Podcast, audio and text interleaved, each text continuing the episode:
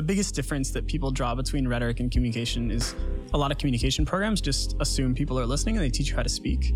And rhetoric assumes that no one is listening, and so they teach you how to like understand an audience and speak directly to them in a way that's like persuasive and engaging. And I think that at least at that time, it was a lot easier to explore in a safe way, both like in the classroom and the digital landscape. I think some people feel now like a higher pressure because we have so many metrics around engagement and clicks and like you care about who people like this person's following this person. And i feel like some people haven't given themselves permission to like play. As we start to see a full generation of digital natives the results on society psychology and connection are becoming more clear in startling ways. We've simultaneously gained broader connections in exchange for social inadequacy Everybody coming online as of the last few years have been roped into a social media first world that is virtually inescapable. It's not as easy as finding alternative ways to dialogue if your social groups are congregating in the same places online where you're not. New extensions of sociology and psychology are exploring what the modern idea of a town hall means as we shift online from something that was only available physically in the past. So maybe we can even maybe take a step back and you can introduce yourself and how you would describe yourself. My name's Behzad Serjani. I'm currently a researcher at Slack. Behzad and I were introduced by a friend of ours, Cece. Needless to say, I was fascinated from the start. First off, the role of researcher conjures up different thoughts that you often equate to field or lab work and not for a digital product or service. Secondly, Slack, the messaging platform, has been an interesting place that has often prided itself on reimagining digital and remote work. Together, both factors represent a crossroads we're at as a digital culture and society. We often seek meaningful work and connection, which Slack has often looked to facilitate. This combination had all the makings of a candid but topically complex discussion around Behzad's perspective and the broader world around us my undergrad was in rhetoric and media studies. And my advisor at the time was a Puerto Rican American who was super interested in how the notion of like a public sphere, like the public square changes when it goes from being a physical space to like online. Whose voices are allowed to speak, whose voices are privileged, whose voices are hindered. What does things like anonymity empower you to do? Um, and like how does basically the media change? And I took that and thought much more about personal relationships. So if I'm just your friend in physical space, I only know so many things about you. But then if we're friends on Facebook or if we're friends on Twitter, like I start to see more and more of your life mm-hmm. and I have a different picture of you. And I was interested in how that changed. Did you think that when you were embarking on this sort of educational journey that it would be as impactful as it is today? Which I think is kind of the hindsight thing, right? Yeah. I don't think so. And I, I think th- this is something that I wanted to chat with you about, but like it feels like the MAEKAN Slack is almost like what Twitter was in like 2008. Mm-hmm. Like it's a small group of like-minded people that have found a community loosely connected. Mm-hmm. But I don't think most of us at that point thought it would be this. Mm-hmm. I was in college right when like Twitter launched and Facebook had started to scale beyond colleges. And so those things started to change, but they they hadn't permeated culture in the way that they do now. Like they were definitely tech focused. It was a different kind of person. Like it was basically media folks and tech folks. Mm-hmm. Um, whereas now, like in Bangalore, every third phone I saw was on Facebook. In the early stages of the conversation, Behzad and I lean heavily into process and education. I often have a curiosity as to what is the exact value of school in the creative world when there exist so many examples of the so-called self-taught. To Behzad, the structure to explore and the pursuit of process are the most important parts of getting an education. The one thing that I'm actually really interested in is that what role do you think that having an educational foundation plays or just going to school and having like a structure on how to kind of explore ideas and concepts that arguably are very important within our everyday lives now, especially. Yeah. Right. So I think that that's always a kind of the push and pull, especially in some ways in the creative world is that, well, you could learn it on your own. So what is the value of actually going to school and learning the theory behind it? I do feel in a lot of ways my undergraduate degree was like a degree in common sense. Like the the biggest difference that people draw between rhetoric and communication is a lot of communication programs just assume people are listening and they teach you how to speak. And rhetoric assumes that no one is listening. And so they they teach you how to like understand an audience and speak directly to them in a way that's like persuasive and engaging.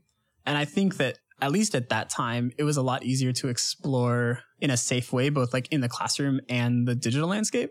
I think some people feel now like a higher pressure because we have so many metrics around engagement and clicks and like you care about who people like this person's following this person. And I feel like some people haven't given themselves permission to like play. And so the thing that being in school gave me that I think people can find outside if they're intentional about it is just like other people who can bounce ideas off of and like a structure for how to explore. So there is kind of a overlap there. There has to be a structure towards this creative path, which I think is almost the difference between art and creativity, where um, in my eyes, creativity is really about like solving a, a goal or a problem.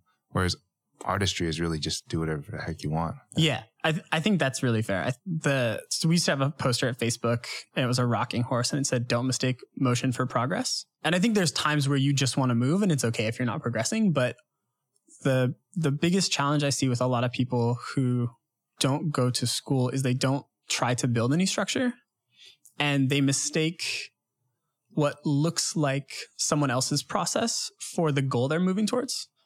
And I think I, I would imagine in your creative pursuits, like there are times where you have to deviate from what looks like the right path to actually learn the thing you want to learn to then like get back. Mhm. I know for photography, at least the way I went around it was like I found a bunch of photos that I thought were really interesting and then I learned how to create them the right way, the wrong way. Like you experiment and having the goal of like I want to create this photo taught me a lot more than just I want to create photos. Mhm. And I felt like I learned a lot about my own style and editing and that because I had an outcome I was pushing towards Mhm.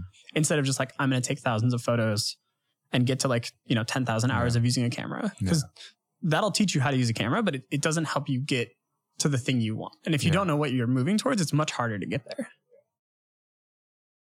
Process is the key to Behzad's approach, and structure is the wrapper that ties it all together.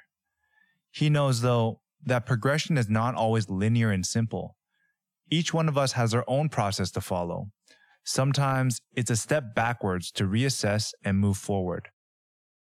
When we're paralyzed by critique, it affects our ability to produce things with originality. I don't know how many hours you guys put into a piece of content, but I imagine it's a lot more than most people think. And No one knows how the sausage is made. Right, right. Yeah. And and that's true for a lot of photos or a- any sort of like creative pursuit. There's so much work that's not visible. And I Yeah. think people don't give themselves the permission to like go through that process and like know that the good work takes time. You know what's interesting is I there's this one quote I've been continually referencing. We did this story with artist named Matt McCormick, and he was saying that a lot of times people are so consumed with how long it takes an artist to create a piece of work. So let's say, you know, there's an artist who's, you know, 60 years old. People ask me how long did it take me to create this piece of artwork? Oh, it took me like 45 years because I've been an artist for 45 years, right? Like there's all these experiences that, as you mentioned, they're not part of the actual physical act of doing it, but it's just as much part of the overall equation. I do think a lot of people get and, and like cameras are probably the best example. Whenever young amateur photographers see a photo that they really like, the first question they ask is, What did you shoot that with? Yeah. And the reality is that you could have shot it with tons of different permutations of, you know, cameras and lenses, lighting, natural lighting, diffuse. Like you can achieve the same shot in a lot of different ways. And it's like your shooting style and my shooting style are probably very different. We could use the same camera, create very different things. We could Yeah. use different cameras and create the same thing. Yeah. And I think that that obsession is amplified, at least now, by the media because we pay so much attention to what these creative things look like.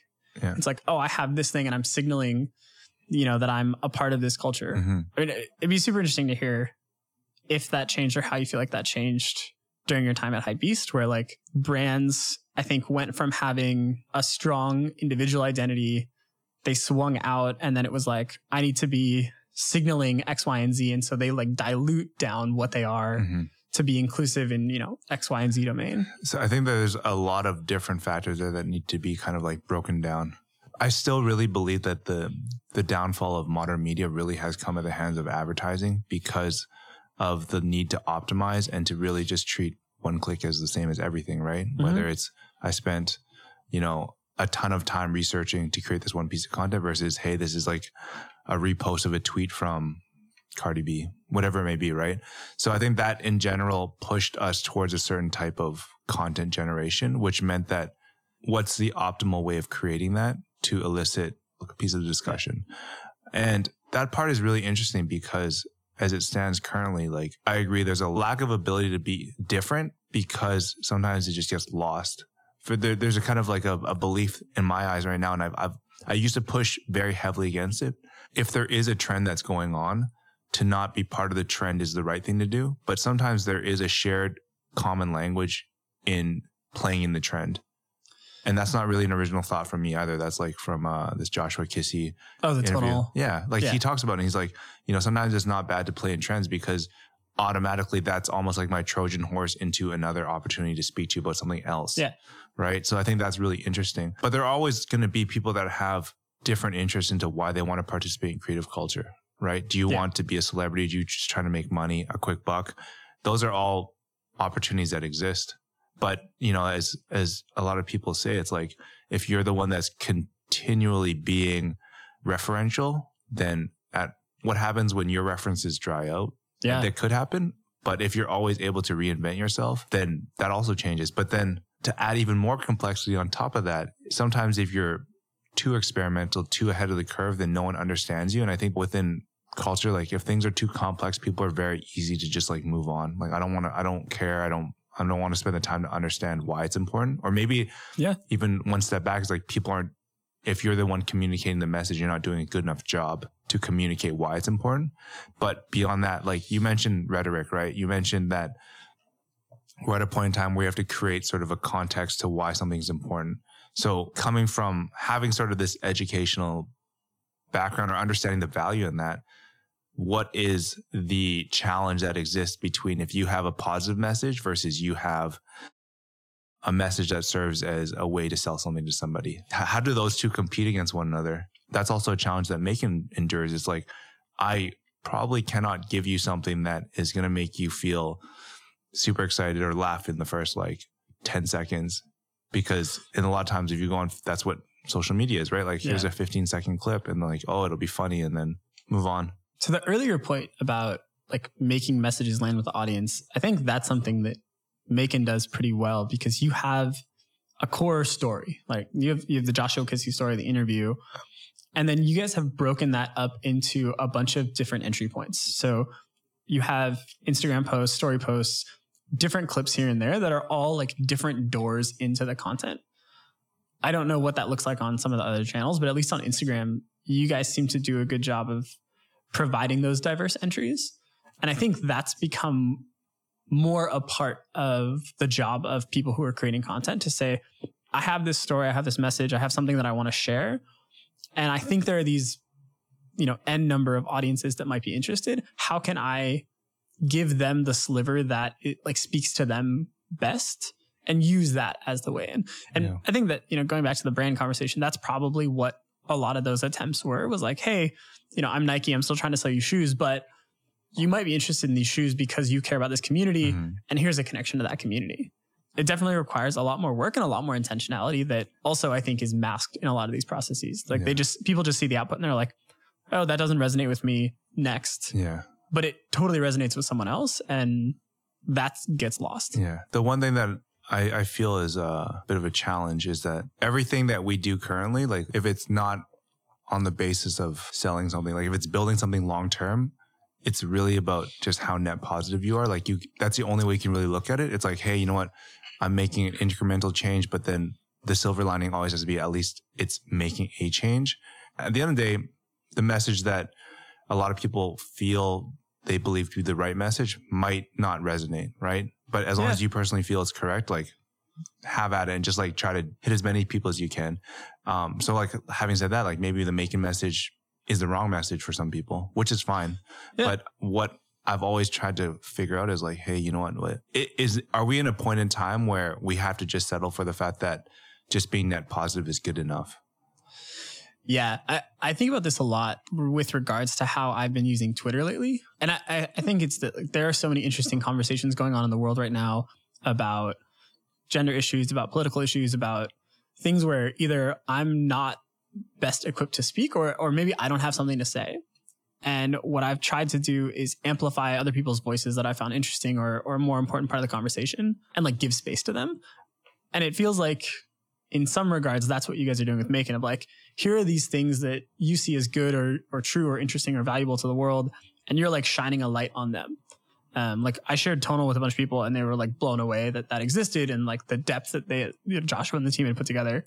And like that wouldn't have happened without you. But I do think we're at an interesting point of like, when you're starting out and you're like trying to find your voice and your style and like learn the ropes, it's definitely hard to immediately turn that into, well, I'm going to learn how to use a camera and I'm going to tell an interesting story, right? Like you have to go through some awkwardness of Mhm. just like taking shitty photos. Yeah. And I think we're often very quick to judge when we look at other people because we can't see where they are in that process. I'm a cyclist. I think about this a lot when I'm biking. Mhm. When like someone passes me or I pass someone, I try really hard not to make a judgment about it because I have no idea how many miles they've ridden. I have no idea what's going on in their life. Yeah. So like me being like, oh, I just passed someone, like it could feel good because yes, I like was moving faster, but maybe they're like hundred miles in and I started riding. So like that doesn't actually Yeah. mean anything. Yeah. Uh, and I think I've been trying to take that same philosophy to other things and just be like, what is it that they're putting out? And like, Yeah. cool. Thank you for bringing that One up. hundred percent. I I felt like when I was younger, I was very judgmental, and th- to an extent, like it's challenging too because uh, when you as you get older, I think experience generally tips into being more judgmental because you have you know what you like, you you've theoretically seen more than someone that's ten years younger than you, but then what I have to catch myself and really kind of walk back on is that in in the whole realm of like creating something new, it's so challenging that the by virtue of someone actually out there doing it should be rewarded and celebrated. I don't think we do that enough. No. You know, like I think that's the one thing that we need to kind of come to terms with. And there was a certain level of dehumanization when I was at Hypebeast because I would get just throw a number out there, let's say 100 emails a day on people like working on new brands, and like a lot of it just maybe in our eyes wasn't very good. And you would just be like, oh, yo, this is so whack. This this shit sucks. And like, but the reality is that yo, someone is trying. I also lament that currently, as we start moving away from the ability to have smaller independent voices as media companies and media platforms, we just generally have pushed the whole ship and weighted ourselves heavily on things that already have a voice. So that means that if you're, you know, that sort of young brand or that young artist, like virality is really not the expectation. It's like a rarity. Yeah. But, you know, in some ways the internet has sort of promoted that like anyone can be viral, but it's really, it's very rare. So if you look back on it, there's no opportunity for people to actually grow because the mm-hmm. gatekeepers are generally there already and defined. And like you can't be a small brand that started off taking mediocre photos on your bedroom floor. You really need to have a certain level of finesse from day one, which is not bad either. I think it's just like the reality of the situation. Yeah. To your point about being judgmental, eight years ago now, I had upper and lower jaw surgery and had to like relearn how to eat. And I've, I've been very fortunate in my life. I haven't really been injured. I am very able bodied. And so that was the first experience I had of like, okay, I've spent 21 years eating, but now I can't. And it was a really good reminder that like everyone is fighting a different battle that are just completely invisible to you. And like, and that was a big transition point for me of like looking at other people and just being like, you're putting something out in the world. Thank you. Yeah. But it, it's, it's something that like even I catch myself now and I'll look at stuff and be like, oh, that photo's not that great. I'm like, but I don't know where they came from. I don't know. Yeah. Like, who am I to judge that? Exactly. I think it's something that needs to be reinforced and promoted more, especially in a point in time when there's so much negativity. You know, obviously you use Twitter a lot. I use Twitter a lot. And some people get really burnt out by the fact that there's so much bullshit going on. But I think at the same time, it's, it's when you do find those, those moments of positivity, it's like, hey, you know what, like double down on it. I've been trying really hard to spend more time around people and ideas that energize me. And it's been a weird transition, I think, uh, I imagine for you as well, like people who have been in different places and like you have a, a wide, loose network to like focus down on, you know, a handful of people or a handful of things and like that becomes part of your day. But it's also very freeing because you're like, I'm spending time around things that are positive for me, that I feel like I'm giving positive energy into the world. But it's not something that's reinforced publicly, like anywhere. Mm-hmm. And especially with, you know, Instagram and, and media, people looking for, you know, virality, people looking for bigger, bigger impact or, or Yeah. bigger, you know, influence. It's hard because especially when you when you start spreading yourself thin across those things, you lose your original voice, right? Like I think a lot of people I know who are super creative, they spend some time incubating their own ideas and they just have to say no to the outside world to do that. But Yeah. that's also not super well talked about. Social media is a way for us all to present a perfect picture of our lives. This intense curation has led us to a point where we fear making mistakes in public. Without making mistakes and being open to criticism of our work, we limit ourselves. Growth can't happen unless we begin to value and work on our vulnerability.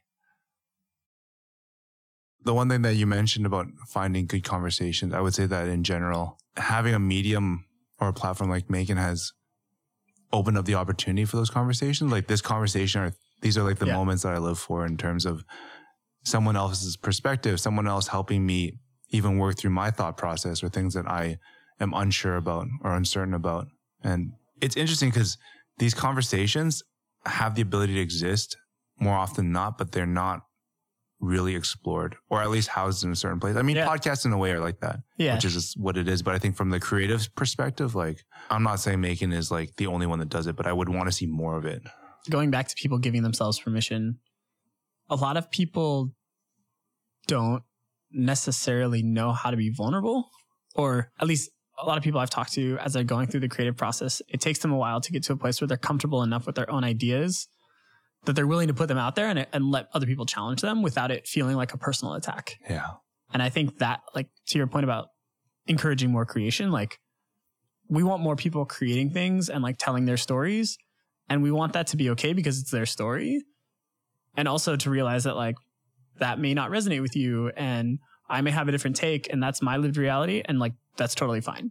Yeah. And that level of sort of vulnerability is also challenging because what social media has done, it has reinforced personal brand because we know that that engagement comes from personal brand in terms of like coming to an Instagram and knowing you just do one thing. There is a really good, it was like Paul Graham and Taylor Pearson. They talk about identity and how one of the most important things about identity is to like constrain it to be the fewest things in terms of like the less well defined you are, the more flexibility you have to be anything. And so when people start branding themselves as like a photographer, you're like inviting other people to only see you through that lens and to mm-hmm. limit how they see your contributions to those things. And that's kind of unfortunate because we're all multidimensional people Yeah. and you should welcome any of that. Yeah. But to your point, like the media almost wants you to be in a box. They're like, okay, Eugene, what do you do? Yeah. Like, what's your title? Where do you work? How should I understand the lens that you're bringing? Yeah. And it it's never one thing, but we get pushed into that corner all the time. Yeah. And yeah, to that point too, I've been thinking about this a lot because I think someone brought this up to me. They said that in, in Europe, there's less of an inclination to ask someone what their title is, right? But in the US, like within, you know, the first few sentences, like, where do you work and what do you do? Right. Yeah. I've tried really hard over the last six months to when when people are like telling me about a friend, and actually Cece's super good about this. Um, they'll be like, "Oh yeah, I want you to meet so and so." I'm like, instead of saying what do they do, I'm like, "Oh, what do you value about them?" Yeah. That's a good way of putting it. and and it ends up being a much more interesting conversation because it's not like, "Oh, this is my friend Bob. Bob works at company." It's like, "Oh, I met Bob through painting, and I think he has a really interesting take on music." And you're like, "Cool." Yeah. now I have some things about Bob that just tell me about him as a person, not that he like does this job and like sits in this office and I think those moments of just uh, that are less structured, less defined by hate, the, the transactional nature. Like my, my wife kind of shits on me sometimes. She's like, "Oh, like you, I feel as though you're very transactional." And like, uh, I don't know if it's transactional so much as that I know the value that I that I'm looking for. No, I, I- think that transactional element is something interesting because we've gotten to a point where, you know, as you mentioned, the whole rocking horse thing, it's like more meetings means is it movement or is it progress? More time spent. Like I, what I like to do is just like, you could give me six hours and like just talk to interesting people. And that to me has become what's far more fascinating because I currently feel as though I don't get that excited about going to places. I get excited about meeting the people in those places. Yeah.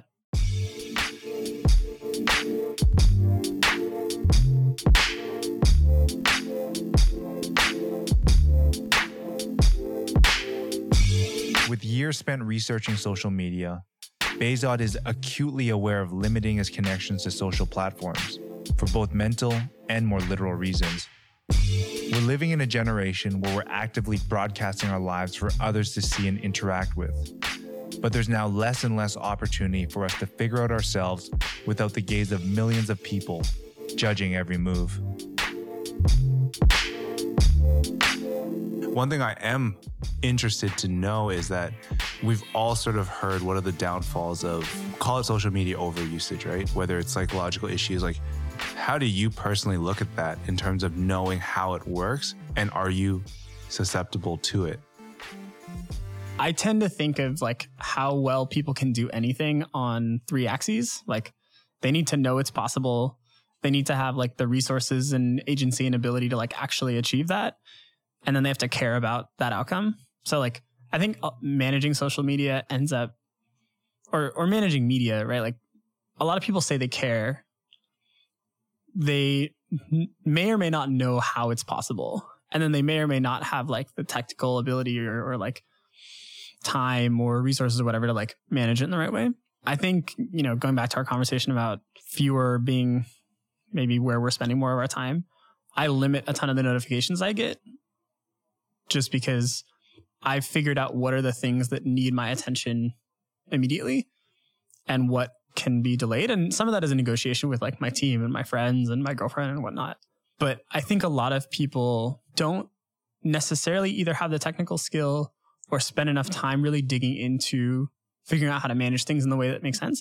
And I think a lot of companies don't actually have the right kind of controls built to acknowledge how people want to manage things, right? Like if you think about a lot of like Facebook makes money based on attention. Mhm. So it's not necessarily in their best interest to give you the best controls over how Facebook notifies you about things, right? But it's also really hard if you were to think about like in a given day how you'd want to be notified of certain things. Like what would those rules actually look like?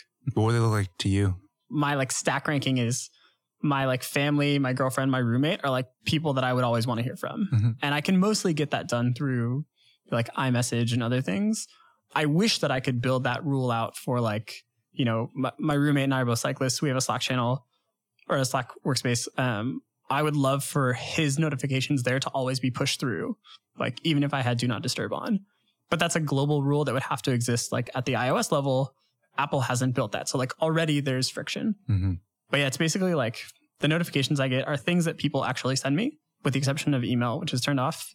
And then like banks and financial stuff. Like I want to know when my credit card gets scanned. And hmm but aside from that, I pretty much have everything else turned off. I guess another layer to that is that we, we probably both acknowledge that social media is always a representation of our best foot forward. How have you looked at that? And do you always have to catch yourself when you see, I'm, I'm making this up, but like, oh, this is someone that you went to school with and they're now doing this and it's like amazing? Or how have you personally looked at that? The best thing to remember is like people are choosing what goes out. Right. And so there's always some level of not misrepresentation, but like there's more to the story. Um, there's a really good quote from Kenneth Burke. So going back to like one of the things that school is helpful for. And the quote is something like, in that every word is like a selection of reality, it's both a reflection of reality and a deflection of reality. And so I try to think about that. Like everything that I'm being shown was a choice. And that choice highlights certain things and it like suppresses others. Sometimes it's helpful to just take that next step and like, okay, Eugene just posted this photo.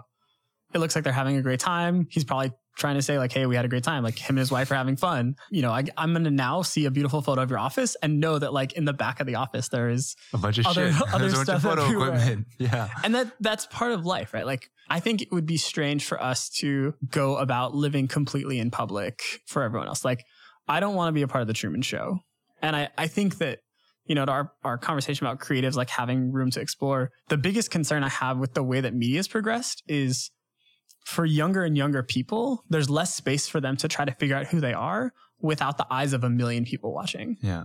and like the internet doesn't forget. And I don't know about you, I did a lot of dumb shit when I was like 13 or 14. Man. I'm really glad a lot of it's not on the internet. Yeah. And I, I think that's really hard because you you get trained so early to be performative in a way that Totally. isn't helpful for your growth. Like we sh- we grow through making mistakes. And the more that your mistakes are cataloged for other people, the like less inclined you are to make mistakes. And and this feeds into the conversation about creativity. Like if I'm not incentivized in any way to make mistakes in public, then all of my stuff is going to be super safe. It's going to be very sanitized. All of our art is going to look the same. All of the media is going to look the same until people are willing to like put themselves out there and be like, I'm going to fuck up, but I'm going to fuck up in this way because I want to put this out there. And then they've created a new style that is now safe. Mhm. Right. And so that's, that's like essentially what tastemaking is. Someone who's got a new style and they're like, Hey, here's this thing. You can do it too. People hop into that trend and like, and that progresses. hmm Social media has been inherently based on personal connections, often in a public sphere. Behzad's role at the messaging platform Slack is based heavily around the world of work. But working attitudes change from generation to generation, culture to culture, and company to company. Designing a central hub for all types of business has been a challenge for Slack. It has looked to research led by people like Behzad, who pull from global cultures and his own intuitions to find broader solutions. Before you joined Slack, how would you describe it and what has been sort of the changing definition of it as you spent more time there? For people that aren't even familiar with Slack, like how would you describe it? So before I joined the company, I only was using the product with the people that I rode bikes with. Um, and we went from having like a Facebook group to a Slack workspace. And that helped us because we went from having like posts with a lot of people commenting to like different channels that were dedicated for like dirt, ride calls, non bike stuff like photography or whatever. And so I think before that, I looked at it just like a better chat application, messaging, forums, like a space for people to gather and like organize conversation around ideas. I think a lot of the core of that is true now that I've been at the company and like seen some of these things, but in a lot of ways, like Slack is really trying to be a central hub for your work. And like that's why we want to plug in the tools that you use so that your work actually gets better. So w- one of the best examples I think is um, expense reports before and after Slack. So before Slack, if like you're my boss, I file an expense report, you get an email.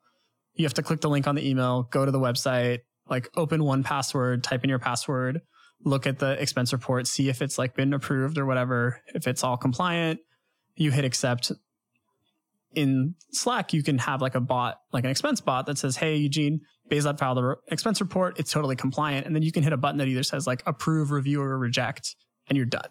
Mhm. And so it's not that we're replacing that tool, but we're giving you a better, hopefully simpler, more pleasant way of doing that same interaction that works with whatever system you have. Mhm. And I think we're starting to see that in a lot of different ways. So we see people who are like monitoring their sales funnel and they can update, you know, leads and move them through the flow Yeah. by just being in Slack and they don't have to go into Salesforce necessarily.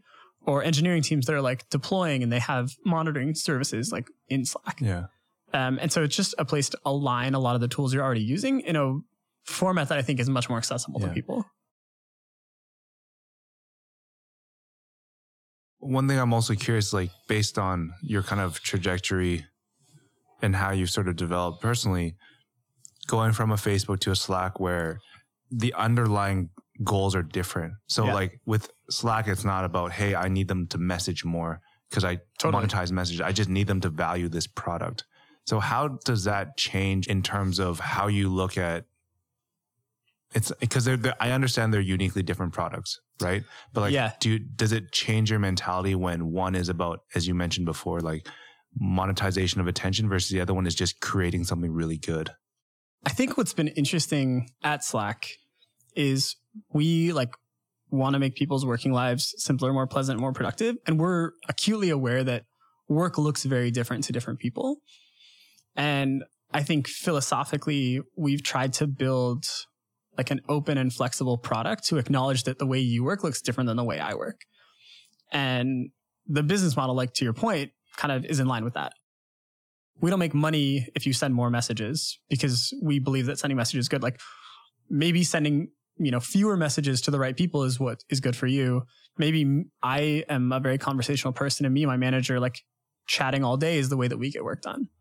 Um, so there's, there's totally a different philosophy there. And there's also, we have to be very specific about how we think about measuring value for our customers and acknowledge that like they measure value in different ways, right? Like we have IBM using Slack, we have Target using Slack, we have small startups using Slack, and like all of the ways that they work, the hours, the kinds of objects that come out of their work look really different. And so we can't have like a unified lens of like, this is what work looks like and these things are important. It's much more on like a customer Mhm. kind of level. Um, which like for a researcher very selfishly is great because it means that I get to spend a lot of time with customers trying to understand where we're helping them and where we're getting in the way. Yeah. One one thing I'm curious too is that you've just broken off different sort of um, business use cases, right? Like you have an IBM, a Target, a small startup. You might even have different elements within that where some are personal, like community driven, like a like Yep. a MAEKAN versus business. But then now, obviously, you're coming from Bangalore where you're doing further research. How does global culture also play into that as well? Because that adds another layer of complexity. One thing that's also interesting is that in certain parts of the world, like the way they get work done is just very different in terms of, hey, they do not use email. They just won't look at it. They won't reply to it. They want everything to work within WhatsApp, which obviously makes certain tasks effective. Like I need an answer right now, but also like when I look at what goes on in how they work, how they structure, doesn't feel as though there's a level of scalability there because I think there's less of an organization of ideas, assets, etc. Slack was built off of a lot of really good assumptions. And we've seen a lot of value in certain cases. And we've sort of been expanding to like figure out how to help other people also use Slack successfully. Um, so when the platform launched in 2015, that was a way of saying, hey, part of you doing work is you're going to use other tools. We want those tools to work in Slack. And that's been a big part of our growth where we have like 1500 apps in the app directory. There are 200,000 developers like building different things, mostly for their companies to make their companies' tools work in Slack.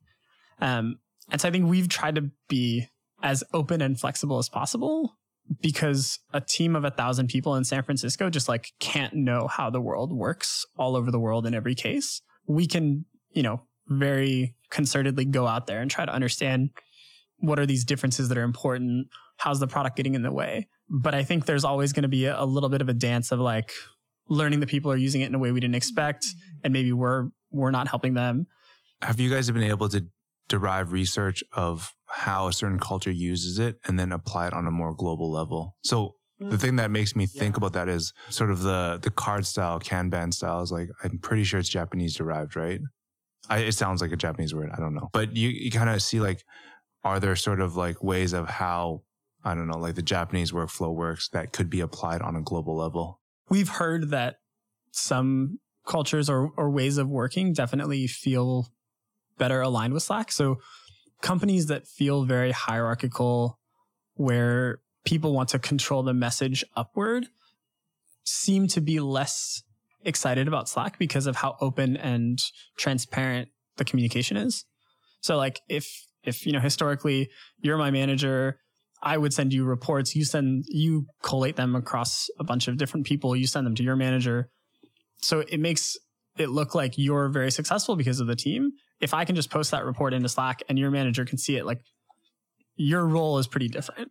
which already makes me think like I, the traditional way of looking at how like Chinese companies work, for example, they tr- they don't really value transparency the way that certain cultures do. So that already might be like a sticking point, for example. Yeah. We've just kind of made a concerted localization effort over the last year. So we're in French, Spanish, German, and Japanese. And Japanese kind of launched the end of last year, I think in November. Um, so we're still like in the learning process around a lot of that. So I don't know if I have a good answer for Yeah. you, but it, it is something that we think about of like, are there things that we don't know or we are not aware of where there's like just a different style of working? And I mean, that, that was like a part of why I was in India of like, what does work look like in India? And are there things we need to be aware of that we're not, where like the product is just totally misaligned or, or hurting in a way that we're not aware of? Yeah.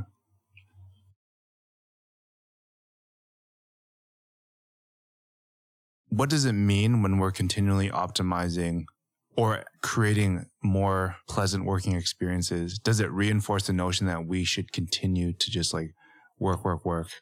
Slack and Facebook are very different in that way. Like Facebook provided all the meals all the time. There were many people who spent 14, 15 hours a day there. Slack as a company is very intentional about not doing that. So we get lunch on Mondays mostly because that's like when new hires come in. And so we want them to be able to have lunch with their team and not have to worry about that. Um, we have a gather hour on Thursday afternoons. So sometimes there's like a theme, food, drinks, etc. Um, and then breakfast on Fridays.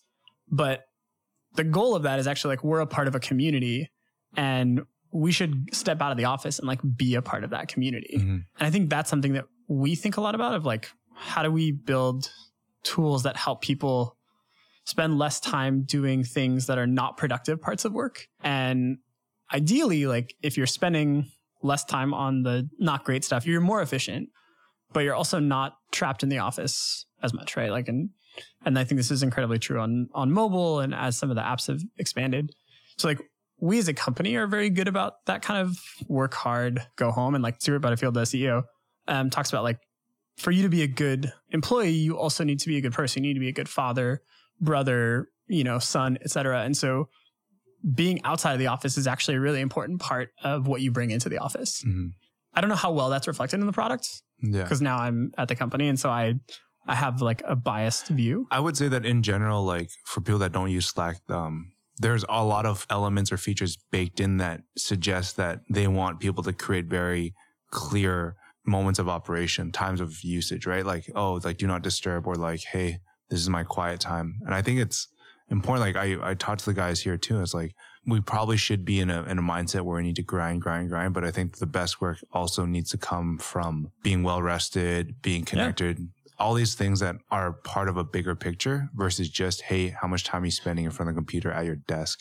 Totally. And, and I think, you know, do not disturb is turned on by default for people. So like we already are saying, hey, it's probably a good thing to not be working at some point. But if you look at other, even outside of the work context, like look at people like bodybuilders who are, you know, incredibly focused on one thing and one outcome. They spend a lot of their time not training. Like they spend a lot of time sleeping because sleep is the important thing to like make training valuable. And so I think we're hopefully creating ways where people can manage Slack so that they can disconnect or separate out work time from other time in a way that's productive for them. Behzad is a keen photographer outside of work, but to say that it's entirely outside of his work would also be wrong. He's aware of a very fine but meaningful connection between his hobby and his profession. Photography has taught Behzad a lot about people. Watching and documenting human life has benefited him in working more effectively with clients for Slack. One thing I want to talk about too is like your your passion for photography. And how do you think photography has enabled you to I guess operate a certain level within your professional or research world? I think the best thing that came from photography was the like art of watching and listening. I mean, most of what I do in my day is ask questions and listen. And so starting shooting in high school and then in college, I worked at the newspaper and was like the photo editor. And so I spent many hours a week shooting and just like watching people.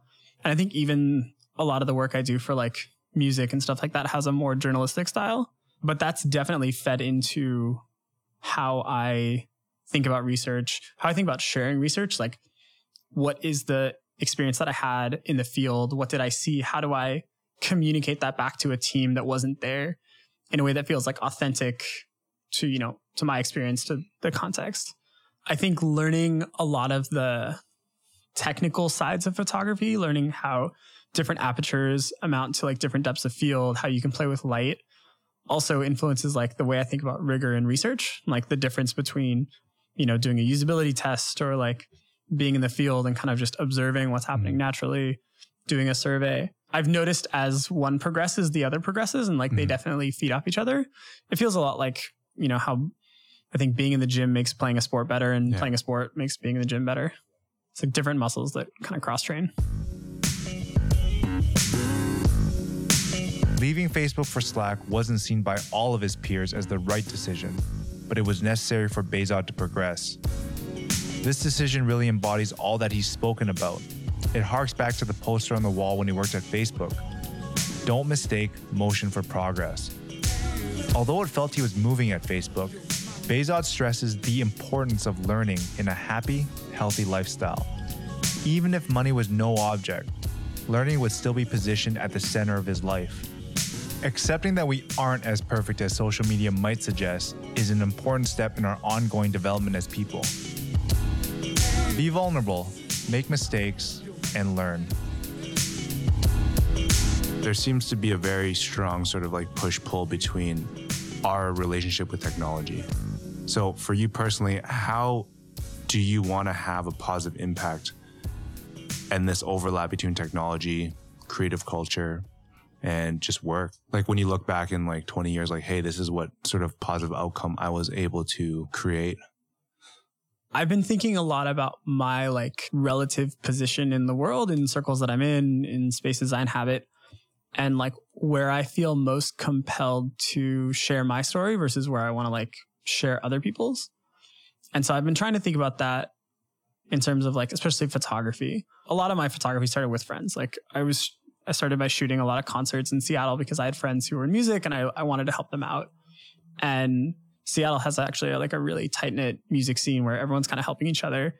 And I think that's like progressed. Like I got to shoot some stuff for Essential with CC, which was just like, you need some photos, like let's go make something happen. I think that's a big part of how I try to use the camera, which is like I have a way of seeing or a way of shooting. And if people find that valuable, I want to help them tell their story. I think similar to how I interpret what you guys are doing with MAEKAN. And I think that's something that I want to keep being important. So I don't carry my DSLR with me very often because it's more of like a, pre- a precision instrument. Like I want to go somewhere and I'm creating something for a purpose, but I shoot on my phone all the time because I think it's fun to keep trying to see things differently and like capture a part of my life and the things that are fun, or in the case of this like 35 hour journey home, like less fun at times. Yeah. I want to look back and feel like I was speaking at the points I should have been speaking and I was silent at the points I should have let other people be speaking.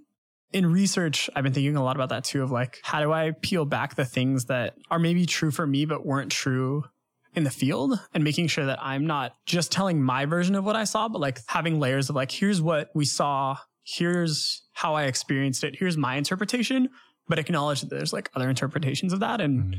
there are probably a lot of things that I am not aware of that could it shape other people's interpretations. Within all that, like, how do you approach the whole process and the challenge of the process and knowing that, hey, you know what, you're currently thinking about this and you feel it's important enough that you need to form an opinion, although you acknowledge that in six months it could be very different or it might be more crystallized or whatever. Like, what I'm interested is like people that operate at a certain level. How can you sort of pass along their experience, their advice to know if you're, you know, that a 25 year old creative, like, don't feel as though you need to know all the answers. Because I think a lot of people feel they need to know the answers at any given moment in time. Yeah, there's that that like famous quote. Yeah, if you're the smartest person in the room, you should leave. I think that's something that I have taken to heart.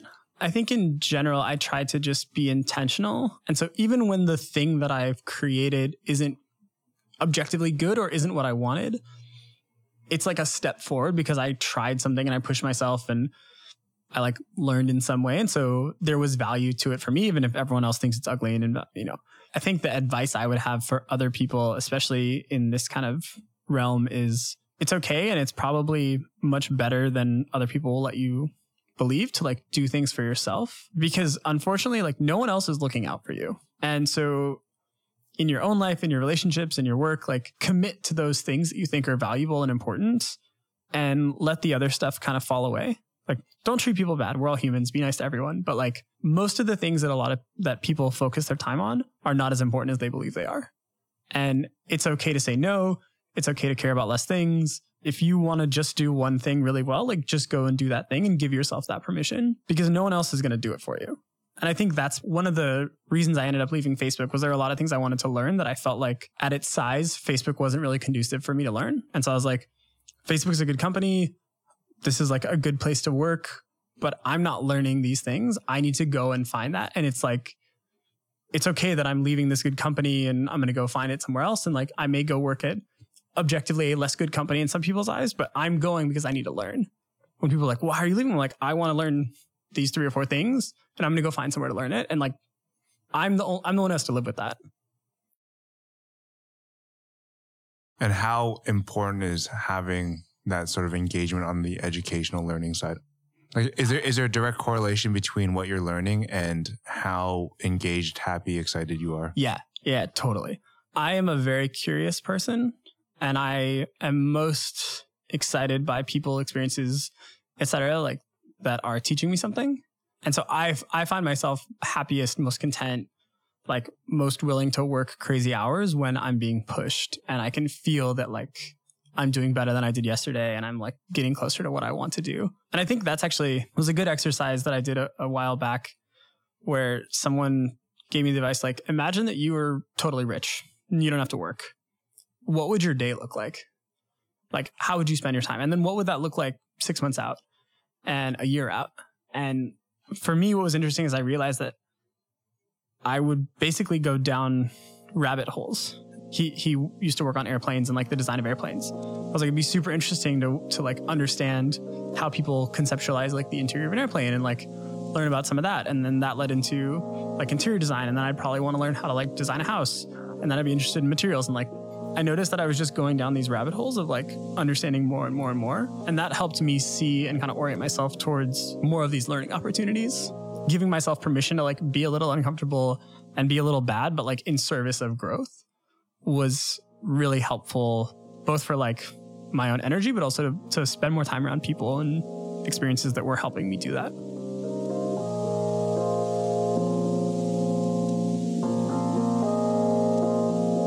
If you'd like to hear more stories like this one and more from the world of creative culture and beyond, check them out at maekan.com. That's M A E K A N.com. Or search for us on your favorite podcast app.